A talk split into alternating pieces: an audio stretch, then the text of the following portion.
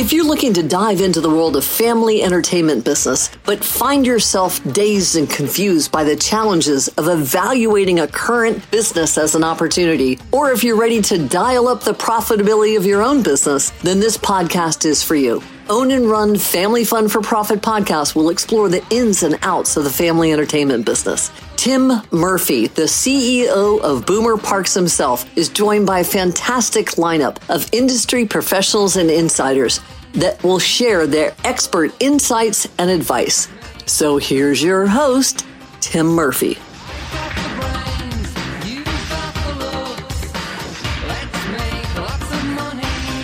You know, there's so many times that I talk to owners of businesses, people that go to our family entertainment centers, and they want to know what's the latest thing that's out. And of course, we have annual conventions to go to, International Association of Amusement Parks and Attractions, IAAPA.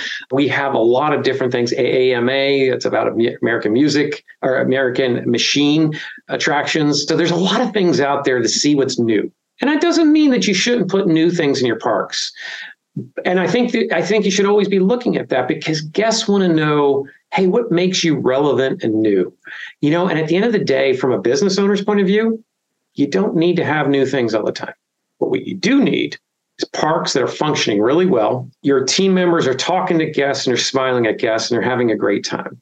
Experience above all else in a family entertainment center, a water park, an amusement park, a theme park is what you're going to remember. You know, a lot of people say, and I'll say the the Cadillac of the theme park industry is Disney. They're the top. Uh, they're known for guest services. There are on most surveys that one of the top because of how they interact with the guest. Do they put new attractions in? Of course they do. They got billions of dollars they spend on attractions, but that's not what I'm I'm suggesting you need to do with a family entertainment center or a small amusement park or a water park. What you do need to do is make sure they're all, everything's operating correctly. If you have arcades, all the machines are working. All of them are working just fine. And if they're not working, take the ones that are dead off the floor. No one knows knows the difference. They don't know you might have five machines that are broken behind the wall or in an office. They don't need to know that. They just see everything that they see is working. But when they see things aren't working, and they see paint chips that are, you know, chipped and tile broken and ripped carpets, they're going to notice that. And they're going to pay attention to those things that says these parks don't really take care of themselves or the ownership doesn't take care of them. You know, at the end of the day, you can put in new attractions every single year and go mortgage your facility to the hilt, but I'd recommend not.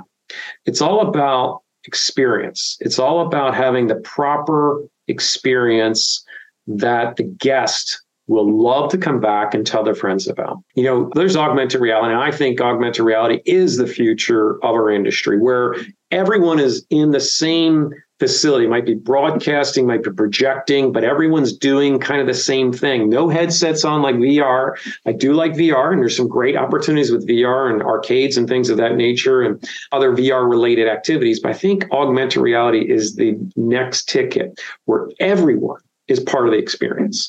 And I think those are the things of the future that make sense. Now, putting in a, an extra attraction or a large, I'll call it a Ferris wheel or, you know, a tilt-a-whirl or something like that, yeah, that might bring people to you. But does it allow you to increase your check? Not really. If you've watched what the CEO of Six Flags said just last year, is you know at Six Flags in New Jersey, what was it? Twenty years ago, we had like seven roller coasters. Now we have like I don't know, is it seventeen? And we haven't really been able to increase our check.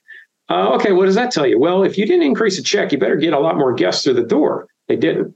So it's costing you millions and millions of dollars to put all these roller coasters in when if you just really focused in and made things really good. That doesn't mean you shouldn't be competitive compared to other companies, because if someone is putting in a bunch of augmented reality and new attractions, well, they're probably going to go there. Your guests are going to go there, and you're going to probably have to keep up a little bit. But at the end of the day, it's really about experience. And that's what you've got to get across that your parties, your groups, the food and beverage, the ticket counter, the online experience, your website, all these things have got to be a great experience to your guest. You know, your brand and your colors are consistent. You know, your if you have a logo and you have a website, it's there. On your signage and all your parks, all your height restrictions and wait times and things like that, it's all consistent. All your branding and your food and beverage, your retail, your ticketing, all consistent. So if it's consistent, what are guests not seeing? They're not seeing the inconsistencies or things that don't look right. You know, we have a natural tendency to look at things and say, what's out of place?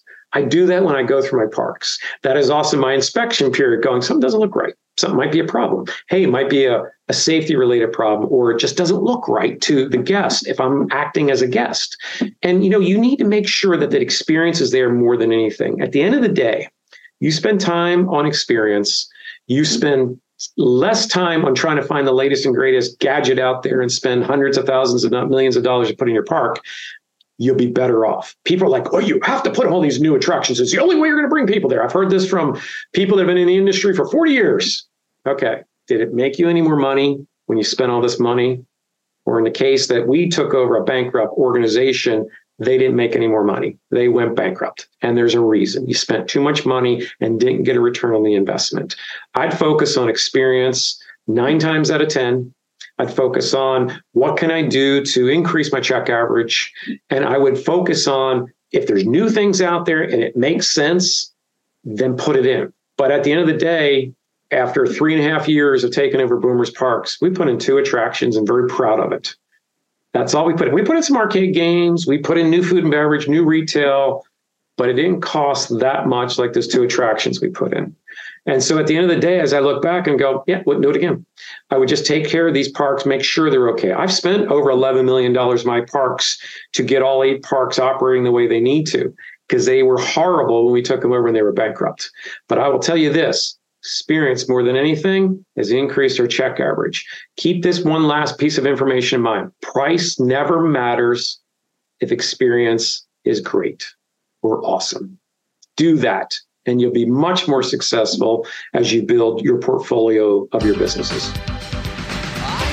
That's it for today's episode of Own and Run Family Fun for Profit. Head it over to iTunes or wherever you subscribe to your podcasts. One lucky listener every single week that posts a review on iTunes will win a chance in the grand prize drawing a $15,000 private VIP day with Tim Murphy himself. Be sure to head on over to ownandrunfamilyfun.com and pick up a free copy of Tim Murphy's gift and join us on the next episode.